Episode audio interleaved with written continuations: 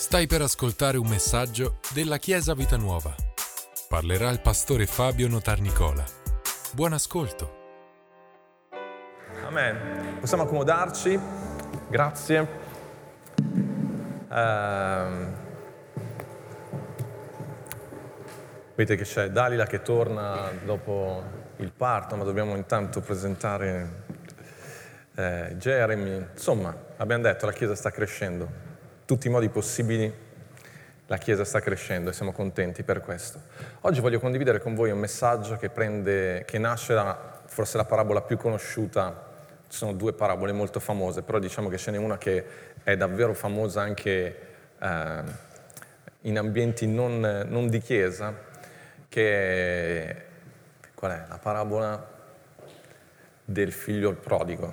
Ci siamo? In realtà quel nome nasce, ma non è proprio il nome più adatto.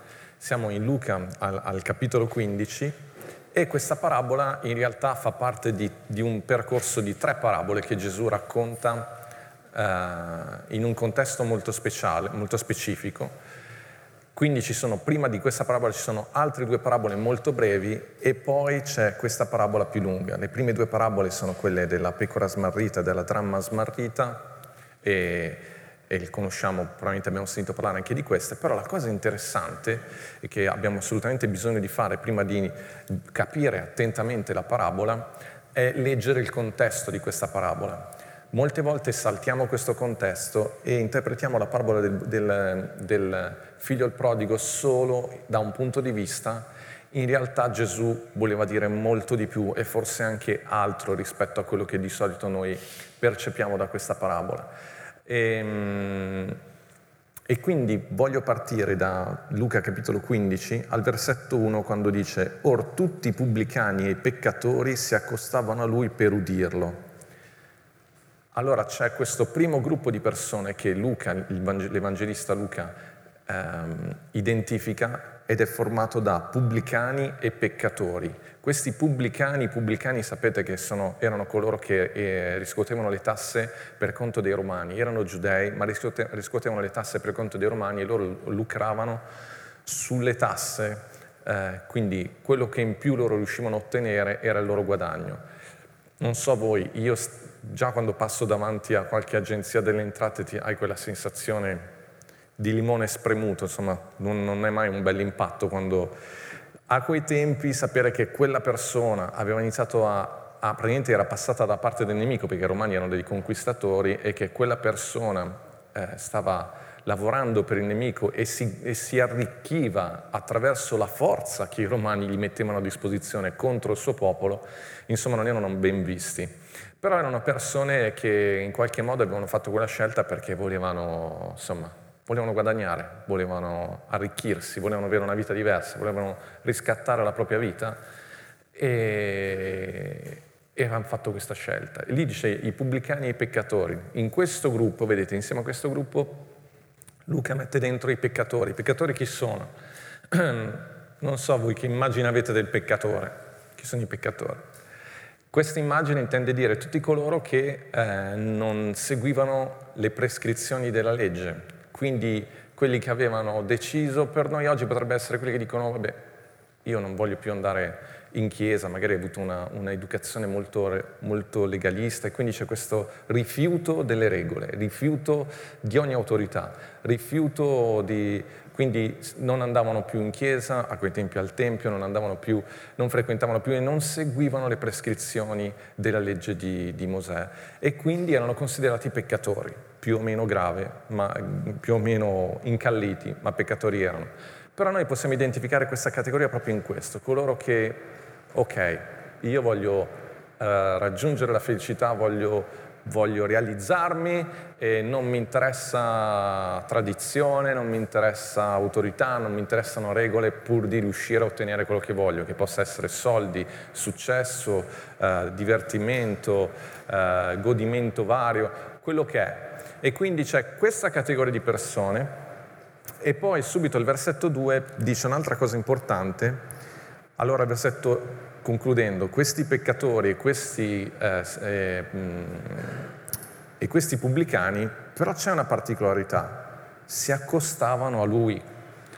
Questa parola è importante perché quando dice si accostavano, il verbo è l'imperfetto, intende dire che non era soltanto che gli passavano vicino, cioè queste persone erano, erano attirate da Gesù e stavano diventando discepoli di Gesù o comunque persone che stavano iniziando ad ascoltare il messaggio di Gesù e non si sentivano esclusi, non si sentivano, eh, non sentivano una barriera nei confronti del messaggio di Gesù, non era come quello che loro avevano sentito in sinagoga, oggi potremmo dire in chiesa, non era Gesù parlava di un Dio che loro non, non, non combaciava con quello che gli avevano detto, tant'è vero che se nei confronti della tradizione, nei confronti del messaggio che avevano ricevuto fino adesso, loro erano peccatori, cioè avevano preso le distanze, invece nei confronti di Gesù si stavano avvicinando, si accostavano e stavano con lui e stavano cambiando. Quindi vuol dire che probabilmente, non probabilmente, sicuramente l'immagine di Dio che Gesù stava trasmettendo era diversa rispetto a quello che loro erano soliti sentire in chiesa chiesa o erano soliti sentire a casa dai loro genitori o a scuola, non lo so, nell'ora di religione. C'era qualcosa che li attirava. E questo, quando dice che si accostavano, era proprio, oh, erano presi. Loro seguivano Gesù, erano ancora pubblicani, erano ancora considerati peccatori, ma qualcosa di Gesù li attirava. E i farisei, dice al versetto 2, i, farisei e gli scribi mormoravano dicendo costui accoglie i peccatori e mangia con loro. Ecco la seconda categoria di persone. La seconda categoria di persone è fatta di, composta da farisei e scribi. Ricordatevi che questa è una parabola, cioè scusatemi, stiamo introducendo una parabola, però questo è l'immagine, il contesto nel quale Gesù sta per dire queste parabole. Qui abbiamo invece gli osservanti proprio attenti della legge e della religione, cioè quelli che vanno in chiesa tutti, tutte le domeniche, frequentano ogni corso, cercano di impegnarsi completamente con tutto se stessi a mettere in pratica tutto ciò che gli è stato insegnato. Vengono chiamati scribi e farisei, farisei e scribi. Gli scribi soprattutto erano i conoscitori proprio profondi, del, in maniera approfondita del testo biblico, della, veramente se volevi comprendere qualcosa a livello tecnico dovevi andare da loro. Erano proprio religiosi e loro mormoravano perché? Perché vedevano che Gesù, che comunque si presentava come un maestro, comunque si presentava come, eh, intendo dire alle persone in quel momento, come colui che stava annunciando il Signore, e loro mormoravano perché dicono, ma questo qua che dice anche cose buone, belle, che si presenta come colui che sta portando un messaggio, una novità, il Vangelo, e questo mangia, si siede a tavola. Sedersi a tavola è un gesto meraviglioso. Voleva dire, questo prende, condivide la sua vita. Andare a tavola con qualcuno, mi raccomando, quando si mangia a tavola è un momento non soltanto per mangiare il cibo, ma è un momento proprio di condivisione, difendete quel momento, un momento importantissimo anche in famiglia. Loro discutono di questo, ma questo mangia con loro, cioè prende del tempo per stare con loro e condivide, impartisce, cioè trasmette il suo cuore e condivide con loro, non si vergogna di mostrarsi con loro, non ha paura, non ha vergogna di mostrarsi con quelli che noi consideriamo peccatori e, eh, e quelli che sono i pubblicani, quindi persone che hanno tradito questo popolo. È in questo contesto, notate perché il versetto continua dicendo, al versetto 3 dice, allora egli disse loro questa parabola. Dovete tenere a mente questo discorso, perché Gesù parla de, racconta queste parabole perché vede questa scena. Quindi secondo voi a chi parleranno quelle parabole? Queste parabole per chi sono scritte? Per i peccatori che già stanno andando da Gesù o per i religiosi che stanno mormorando tra di loro e non capiscono perché Gesù si comporta in un certo modo? Queste parabole sono scritte più che altro per questa categoria di persone ma noi interpretiamo di solito, soprattutto la parabola del, del, del figlio il prodigo, come riferita principalmente alla categoria dei peccatori. No, Gesù racconta quella parabola soprattutto per parlare a coloro che rispettano le regole, che vanno in chiesa tutti i giorni e che si impegnano con tutte le loro forze a, a, a mettere in pratica le cose giuste, possiamo anche dire persone che non vanno in chiesa ma che hanno una morale così ligia e, e, e forte, ma ascoltatemi, non c'è niente di sbagliato di essere persone che hanno una morale, ma che basano la loro identità e il loro metro di giudizio sulle loro eh, capacità di, atti- di, di, rispettare quelle regole e che basano la propria giustizia sulla, sui propri meriti per il fatto che loro rispettano le regole e giudicano e disprezzano tutti gli altri. È a questa categoria di persone che Gesù racconta questa parabola. E guardate, questa categoria di persone sono proprio le persone, di solito rischiano di cadere in questa categoria, le persone per bene, che non sono solo le persone che vanno in chiesa, sono anche le persone nella società che dicono io non ho fatto niente di male, eh, io mica mi comporto, ma loro, loro. Infatti subito, qualche capitolo dopo, c'è un'altra storia che, parabola che Gesù racconta, ed è sempre quella del peccatore, del, del, del pubblicano e del religioso che sono in chiesa, al tempio, e, e, e c'è questa persona religiosa che prega e dice grazie Signore perché io non sono come quell'uomo peccatore. E quell'uomo peccatore invece è lì che si batte il petto e dice Signore sii placato verso di me. E Gesù dice è quell'uomo che tornerà a casa giustificato. Quindi Gesù ce l'ha proprio con questo modo di pensare. Però il problema qual è? Che tutti noi in qualche modo ci cadiamo dentro. E quindi questa parabola parla anche a noi.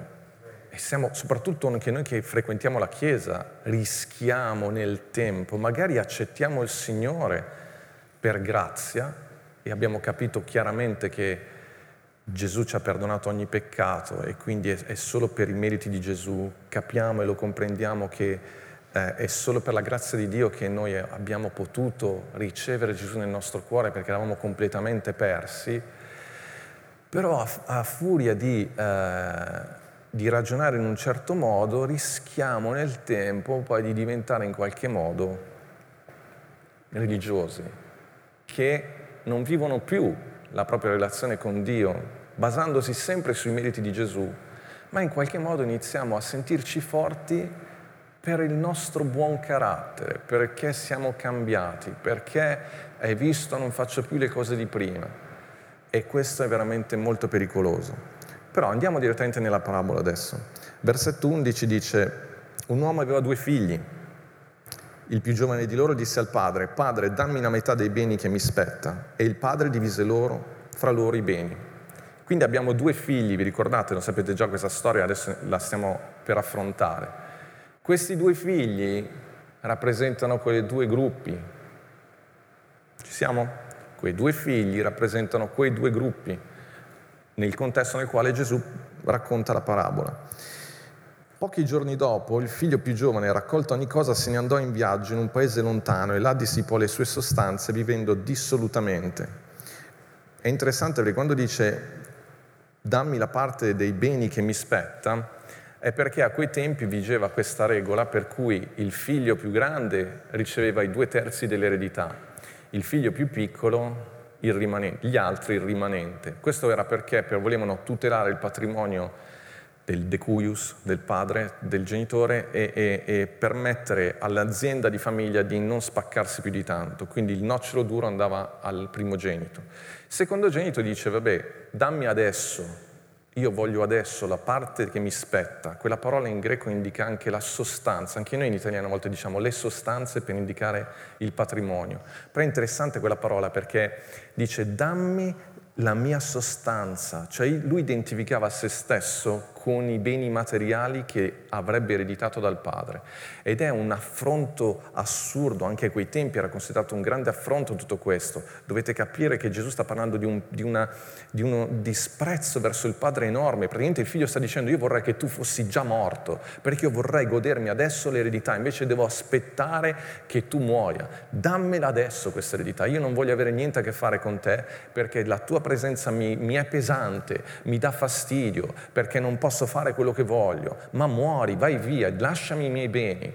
E il padre vedete, gli ascoltatori sono lì che ascoltano questa storia e dicono ma è, ma è una storia assurda, come è possibile? Il padre invece non dice nulla e divide i beni, gli dà la sua parte.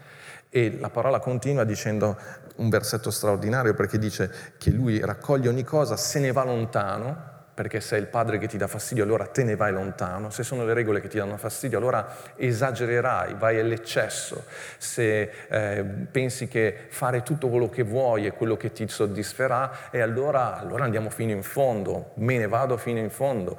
Ma guardate questo è il peccato di Adamo ed Eva fin dall'inizio, il pensiero che sia Dio il problema. E, e quindi dammi i beni e quindi separano il bene, il dono dal donatore, questo è un errore pazzesco, un errore che rischiamo sempre. Non separate mai il dono dal donatore. È questo l'errore, questo è il peccato. Voglio la mia vita, ma non voglio saperne di chi me l'ha data questa vita. Voglio fare quello che voglio e non mi interessa chi mi ha donato tutto quello che ho. Il mio lavoro, i soldi sono miei, ma chi ti ha dato il lavoro? Chi ti ha dato la forza per lavorare? Chi ti ha fatto nascere in questa società? Chi ti ha dato l'opportunità di vivere in questa generazione? Chi ti ha fatto nascere in Italia, in un altro paese dove le situazioni sono diverse? Non hai nessuna responsabilità, non hai perché è tutto tuo.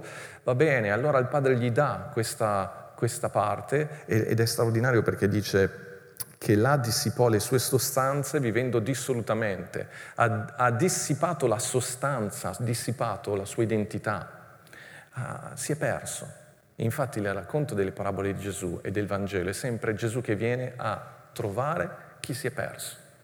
E questo è il messaggio del Vangelo. Ci siamo tutti persi in qualche modo. Allora andò a mettersi con uno degli abitanti di quel paese che lo mandò nei suoi campi. Ah scusate, ho saltato un versetto, versetto 14. Ma quando ebbe speso tutto, in quel paese sopraggiunse una grave carestia ed egli cominciò ad essere nel bisogno. Quando noi puntiamo su quello che è nostro, prima o poi capiremo che non ci basta. Se noi puntiamo su ciò che ci spetta di diritto, capirai che sei una persona molto povera. Ci sono cose che non ti spettano, ma di cui hai profondamente bisogno. Hai bisogno degli abbracci delle persone che ami e non le puoi conquistare, non le puoi comprare. Hai bisogno del, del rispetto di tua moglie, dei tuoi figli ed è qualcosa che non puoi comprare. Sì, puoi comprargli il telefono, puoi comprare, ma sono cose che il vero rispetto si, si, si, si conquista in, in altri modi. Ci sono cose che eh, neanche Mastercard, insomma, eh, lo sapete con la pubblicità, no? Cioè, sono cose, niente, ci sono delle cose che vanno al di là e, e noi siamo creati per quelle cose. Assolutamente, quindi lui si trova nel bisogno e capisce qual è il tuo bisogno. Anche oggi è interessante focalizzarsi, ma qual è il mio vero bisogno? Ma io veramente sto soddisfacendo i miei bisogni o sto seguendo quello che che la pubblicità mi, fa, mi, convince che io ho bisogno di quello e quindi è uscito iPhone 13, io ho bisogno di iPhone 13, sto dichiarando a tutti voi. Eh? E, e, e, quindi la mia felicità dipende da, da, da, da, quello, io ho bisogno di una macchina, ho bisogno di una casa più grande, ho bisogno, ho bisogno del, del rispetto degli altri, ho bisogno, perché se no e questo ragazzo a un certo punto ha soddisfatto tutto quello che lui voleva soddisfare, ma alla fine si trova nel bisogno, perché poi c'è il momento di carestia e grazie a Dio per i momenti di carestia nella nostra vita se servono a far venire fuori quelli che sono i nostri veri bisogni. Ringraziate il Signore per quei momenti, perché sono momenti veramente strategici perché quando va tutto bene, quando va tutto, eh, siamo così pieni di, di, cose che ci martellano i sensi e, e, soddisfano tutte le cose più superficiali, non ci rendiamo conto dei veri bisogni. Ma Gesù è venuto a colmare proprio questo. Però devo andare un attimo veloce perché io non voglio cadere nel solito tranello di parlare solo del più giovane. Noi dobbiamo parlare del più grande, del più grande di, scusatemi, del più grande, sì, dobbiamo parlare del più grande di età. Allora egli andò a mettersi con uno degli abitanti di quel paese che lo mandò nei suoi campi a pascolare i porci ed egli desiderava riempire il ventre con le carrubbe che i porci mangiavano, ma nessuno gliene dava. Allora rientrato in sé, la vera conversione, rientrare in se stessi, io cosa ci faccio qua? Io che ci faccio in questo a mangiare le carrubbe. Ma io che ci faccio qua a, a, a rovinare, a perdere la mia vita, a sprecare la mia vita? Io sono figlio di Dio, io sono immagine e somiglianza di Dio. Allora entrato in, te disse, in sé disse, quanti lavoratori salariati di mio padre hanno pane in abbondanza e io invece muoio di fame. senza papà si muore di fame. Puoi fare tutto quello che vuoi, ma è solo a casa che stai bene. Mi leverò, mi alzerò e andrò da mio padre e gli dirò, Padre, ho peccato contro il cielo e davanti a te e non sono più degno di essere chiamato tuo figlio. Trattami come uno dei tuoi lavoratori salariati. Questa parola lavoratori salariati è molto importante perché non sta parlando soltanto del servo, sta parlando dei lavoratori salariati, cioè di quelli che andavano a, a lavorare e ricevevano uno stipendio da suo padre. Non erano schiavi, erano lavoratori. Quindi la sua idea qual era? Ancora lui non ha capito il padre la sua idea era io vado e ripago il mio debito. Trattami come loro. E mm, mi prendo una casetta, un monolocale, tu mi paghi e io nel tempo riuscirò a ripagarti tutto. Quindi va, egli dunque si levò e andò da suo padre, ma mentre era ancora lontano, suo padre lo vide, ne ebbe compassione, corse, gli si gettò al collo e lo, e, e lo baciò. E il figlio disse, Padre, ho peccato contro il cielo davanti a te non sono più degno di essere chiamato tuo figlio. Ma il padre lo interrompe e dice ai suoi servi, portate qui la veste più bella, rivestitelo e mettetegli un anello al dito e dei sandali ai piedi e portate fuori di vita l'ingrassato e ammazzatelo, mangiamo e rallegriamoci. Perché questo mio figlio era morto ed è tornato in vita, era perduto ed è stato ritrovato e si misero a fare grande festa. Potremmo dire un sacco di cose qua. Comunque il padre vuole mostrargli subito la sua misericordia e gli va incontro. Non era normale che un padre, un uomo ricco, un uomo di una certa statura, eh, anche nella società, si mettesse a correre. Quella è una cosa che a quei tempi facevano i bambini, al limite le donne, ma lui vuole fare capire a questo figlio che mh, mm, non c'è nulla che tu possa aver fatto che abbia cambiato qualcosa da dentro di me nei tuoi confronti. Io ti amo e sono pronto a riaccoglierti. Vado un pochettino avanti perché voglio invece andare a questo punto. In questo momento i due gruppi di prima stavano ascoltando la storia, giusto? Quindi i peccatori seguivano Gesù, ok? Allora c'è possibilità anche per me, c'è opportunità anche per me di tornare a casa. I pubblicani lo stesso. Ma eh, se tu sei un fariseo, cioè hai sempre basato la tua vita sul fare le cose giuste, e sul eh, fare quelle cose perché così hai dei risultati, così hai la tua vita è al sicuro, e beh ti dà un po' fastidio sentire questo qui che io mi ricordo anni fa in un summer camp ho predicato sulla, con dei ragazzi, ho predicato sulla storia del, del, della crocifissione, del ladrone eh, che all'ultimo momento dice a Gesù ricordati di me quando sarai nel tuo regno.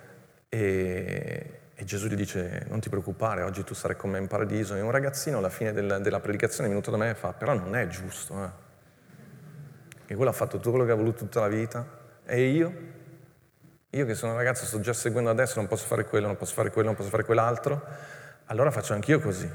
Faccio quello che voglio e poi alla fine, proprio un minuto prima di morire, ho detto, però devi essere proprio sicuro di riuscire a farlo.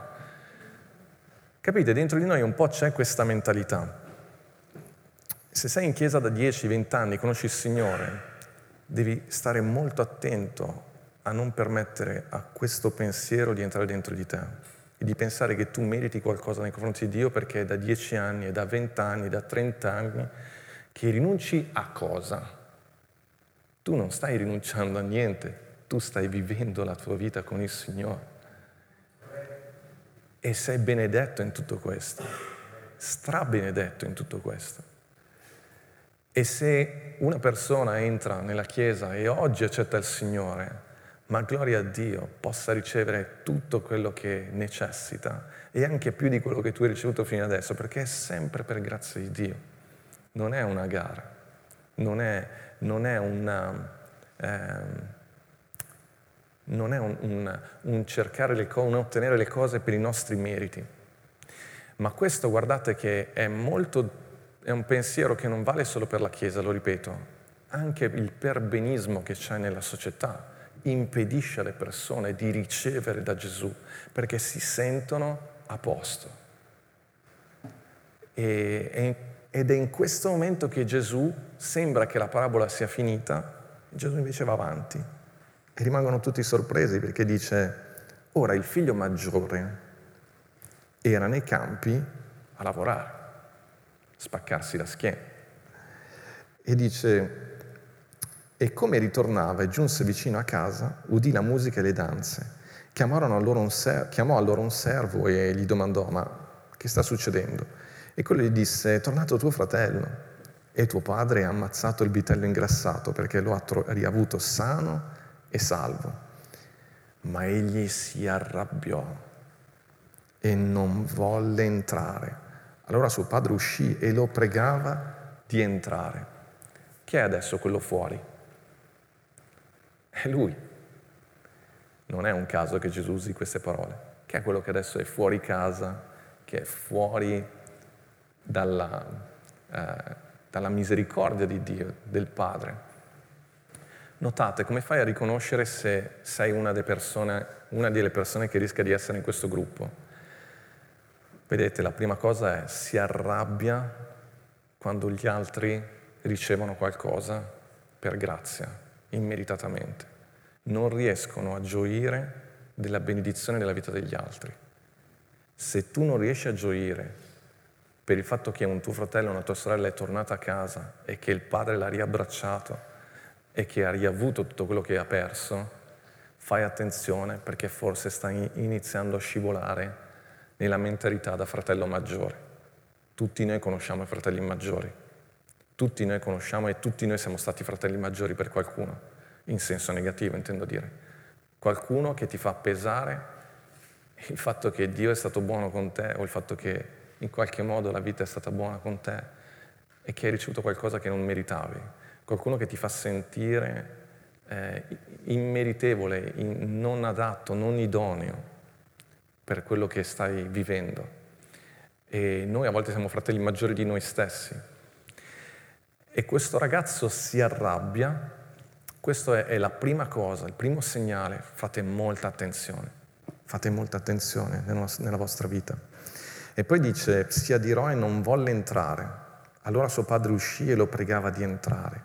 Ma egli rispose al padre e disse, ecco, sono già tanti anni che io ti servo e non ho mai trasgredito alcun tuo comandamento. Notate, qua Gesù sta proprio ribaltando la mentalità dei religiosi e anche la nostra. Il problema di questa persona è che ha obbedito sempre. Non è strano non aver mai trasgredito una regola diventa un problema per avere una buona relazione con Dio.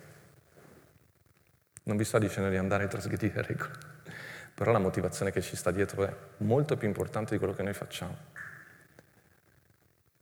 Perché lui non trasgrediva mai nessuna regola?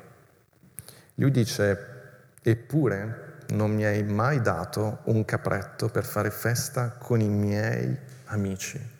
Ma quando è tornato questo tuo figlio, quindi non lo considera più suo fratello, che ha divorato i tuoi beni con le meretrici e tu hai ammazzato per lui il vitello ingrassato. Notate una cosa, quest'uomo, questo ragazzo, non trasgrediva le regole perché voleva avere il controllo. Un altro, un altro segnale che vi, vi fa capire che state diventando fratelli maggiori come mentalità è che fate le cose affinché Dio faccia quello che voi volete per la vostra vita. E, e vi arrabbiate se le cose non vanno come vi, vi aspettavate. Io non ho mai trasgredito nessuno, perché mi sta capitando questo? Io vado in chiesa tutte le, tutte le domeniche. Vi ripeto, può essere anche una mentalità non della chiesa, nel mondo. Era una brava persona, è incredibile. Proprio le brave persone succedono perché tu sei una brava persona finché non ti succeda nulla di male, ma perché si ammalano solo le persone cattive, ma perché eh, vengono licenziate solo le persone cattive? Noi facciamo, ci comportiamo bene e abbiamo una rettitudine morale perché crediamo che sia giusto farlo e, am- e serviamo il Signore perché amiamo il Signore. Non perché vogliamo controllare il suo braccio, non perché vogliamo controllare quello che lui farà. Non stiamo pagando una tangente affinché poi tutto ci vada bene. Noi facciamo le cose giuste perché è giusto farlo. E vi ricordate che il mio insegnamento di prendere la propria croce significa proprio questo, fare quello che sai che devi fare, anche quando ti costa qualcosa, e amare gli altri anche quando non sei contraccambiato. Ma perché lo fai? perché è la cosa giusta da fare, perché amo il Signore e mi fido di Lui, perché anche quando non vedo le cose andare come io immagino, so che è tutto sotto controllo. E dice un'altra cosa molto pericolosa, dice tu non mi hai mai dato un capretto per fare festa con i miei amici. Vedete che anche questo ragazzo alla fin fine voleva fare festa, ma senza il padre. Scusa Federica, faccio solo una battuta, non, non rientro in questo, però mi faceva ridere mentre pensavo a questa cosa, che eh, sono andato al cinema con Davide. Io ho detto a mia figlia, vuoi venire al cinema con noi? Ma tu sei fuori. Io al cinema vado con i miei amici. però c'ha ragione, cioè, era, una, era una battuta. Però per ricordarci la cosa, però. Quindi io ho dovuto dare i soldi. No, non è vero, non te li ho ancora dati. Non gliel'ho dati, così impara.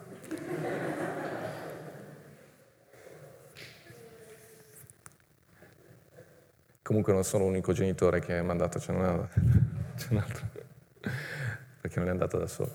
Però finché sono piccoli vengono con te, poi dopo... Però il punto è, è solo per farvi ricordare questa immagine. Questo ragazzo alla fin fine voleva avere un capretto, cioè lui lavorava, faceva tutte le, regole, tutte le cose giuste perché voleva che il padre gli desse qualcosa per divertirsi con i suoi amici che non c'è niente di male in questo, è una parabola, ragazzi, non dovete capire l'intuizione che c'è qua, non è uno studio biblico la parabola, è, una, è, un, è, una, è un'immagine che Gesù ci vuole dare, che la devi comprendere più col cuore che non con la testa. Mi raccomando, le parabole non sono dei, non è dottrina che tu per ogni parola devi trovare il corrispondente, è, è, è, una storia che ti deve sorprendere. La sorpresa qui qual è? che il peccatore torna e il padre lo accoglie. E la sorpresa più grande qual è? È che il fratello non è contento, che il fratello maggiore, invece di gioire che il fratello minore è tornato, si incavola, si arrabbia. Si arrabbia perché? Ma come questo ha dilapidato il tuo patrimonio? Ma te che te ne importa? Erano soldi di papà? Sì, ma adesso questo se torna, mo io devo dividere quello che è rimasto ancora con lui. E non è giusto. È vero, non è giusto, il perdono non è mai giusto, il perdono costa sempre qualcosa a qualcuno. Però tuo figlio, tuo fratello è tornato. C'è qualcuno, mm, se volete leggere un libro bellissimo su questa storia, eh, si intitola eh, il, il, il, il, padre, il Dio prodigo di Timothy Keller, Tim Keller o Timothy Keller, prendetelo, un, libro, un libro bellissimo. Lui dice, alla fin fine, nella storia, nelle due parabole precedenti, si parla della dramma perduta e questa donna si mette a cercarla, la pecora perduta e il pastore va a cercarlo. Questo qua che si è perduto, il figlio perduto, nessuno è andato a cercarlo. Avete mai notato? È stato lui che è tornato indietro. E lui si chiede, ma chi sarebbe dovuto andarlo a cercare?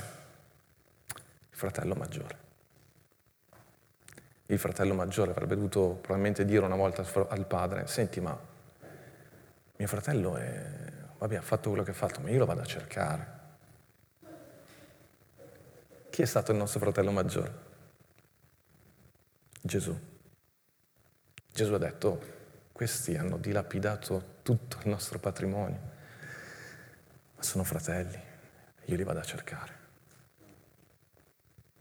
Io li vado a cercare. E gloria a Dio che lo ha fatto e non, non, ha guardato in faccia nulla, non si è preoccupato della nostra reazione. Ma vuoi venire a casa? No, non mi interessa. Oppure vuoi venire a casa? Sì, non vedevo l'ora, non ho il coraggio. Ma vuoi tornare a casa? Ieri abbiamo avuto un incontro con imprenditori, con, con un, impre, un, imprenditore che ha un'agenzia immobiliare. Una cosa che mi ha colpito e ha detto, ma tante cose, però una cosa che mi ha colpito è stato il fatto che ha detto l'80% delle persone che compra casa eh, realizza un sogno perché per noi italiani soprattutto comprare casa è comprare un luogo, il tuo luogo, il tuo luogo. Casa parla di te. Io ho iniziato a pensare a, a, al corso di ebraico perché casa in ebraico c'è un'eccezione, quindi ho pensato anche a... però poi ho pensato a, al fatto che Dio, Gesù ha detto io vado a prepararvi un posto un luogo dove voi vi sentiate voi, pienamente voi, ma dove quel luogo rivela anche chi siete voi. E quel luogo è casa, quel luogo dove c'è papà. E quindi, giusto per concludere, per non lasciarvi lì in sospeso, il padre gli disse, figlio, tu sei sempre con me e ogni cosa mia è tua. Tu sei sempre con me, ogni cosa mia è tua. Non potete però scindere le due cose. Tutto quello che hai nella vita, tutto ciò che tu vorrai avere nella vita, tutto ciò che Gesù ha provveduto per te, nella, per la tua vita, è con Dio. Non separate il dono dal donatore ma si doveva fare festa e rallegrarsi perché questo tuo fratello era morto ed è tornato in vita, era perduto ed è stato ritrovato. Sapete la cosa straordinaria? Che Gesù finisce qua la storia. Mentre la storia del figliol prodigo si è conclusa ed è tornato a casa, questo qua non sappiamo se rientra a casa oppure no, perché la mentalità religiosa chi si sente a posto con Dio, la mentalità religiosa è anche nella società, ve lo ripeto, i buoni, i moralisti, quelli che eh, sono pieni di se stessi e della propria giustizia, sono i più difficili da riportare a casa, perché loro non ne hanno bisogno, non ne sentono il bisogno. Loro si fanno forti delle proprie buone azioni ma davanti a Dio la parola di Dio dice che la nostra giustizia è come un cencio sporco. Noi abbiamo assolutamente bisogno di tornare a casa e di vivere con Dio. C'è una frase molto bella, e con questo concludo, intanto chiedo ai musicisti di prepararsi, che dice così, c'è un modo di intendere il cristianesimo che ci tiene lontani dal Signore. Pensiamo di ubbidire per far fare al Padre quello che noi vogliamo. Noi invece siamo chiamati alla tavola del Padre. Ricordatevi che c'era una festa e tutto, tutti e due i figli erano invitati a sedersi a tavola col Padre. Perché quello è il cristianesimo, quello è il desiderio di Dio, vederti a tavola con Lui. E fare, Lui desidera che tu possa realizzare i tuoi progetti, i tuoi desideri perché li hai messi lui dentro di te. Quindi quello che il figlio, il figlio prodigo ha fatto, da un certo punto di vista il padre lo capiva, capiva e diceva lo so, tu hai dentro di te perché l'ho messo io dentro di te, quel desiderio di realizzare qualcosa di importante. E quando l'ha visto partire, probabilmente l'avrà anche benedetto. Io spero che tu possa trovare ciò che cerchi. E alla fine ha trovato.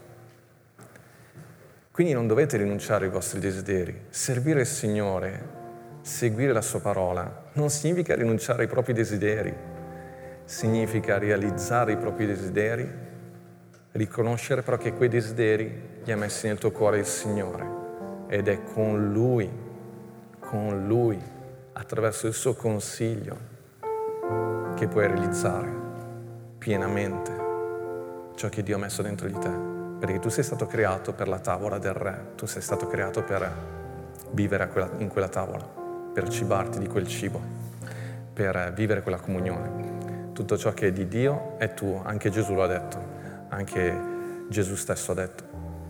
Tutto ciò che è del Padre è mio, tutto ciò che è mio, io lo sto, è la vostra eredità, ma è alla tavola, alla tavola del Signore.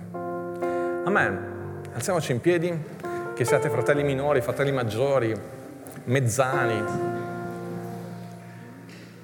In realtà quello che Gesù stava dicendo è non sono i giusti che, quelli che rispettano tutte le regole che eh, possono accedere alla presenza di Dio, non sono eh, quelli che si sono che si ribellano e che cercano dal punto di vista di Dio ci sono soltanto persone umili che riconoscono di aver bisogno di Dio.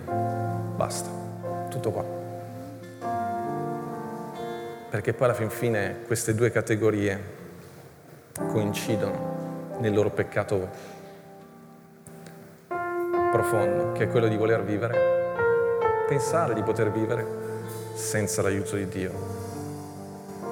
E questo davvero è impossibile. Pensare di vivere senza cibarsi della parola di Dio, della grazia di Dio. E questo è veramente impossibile. Amen. Chiama un attimo i nostri occhi, possiamo pregare insieme un attimo. Alleluia. Grazie per averci ascoltato. Rimani aggiornato attraverso i nostri canali social. Ci trovi su Facebook, Instagram, Spotify e sul sito www.chiesavitanuova.org.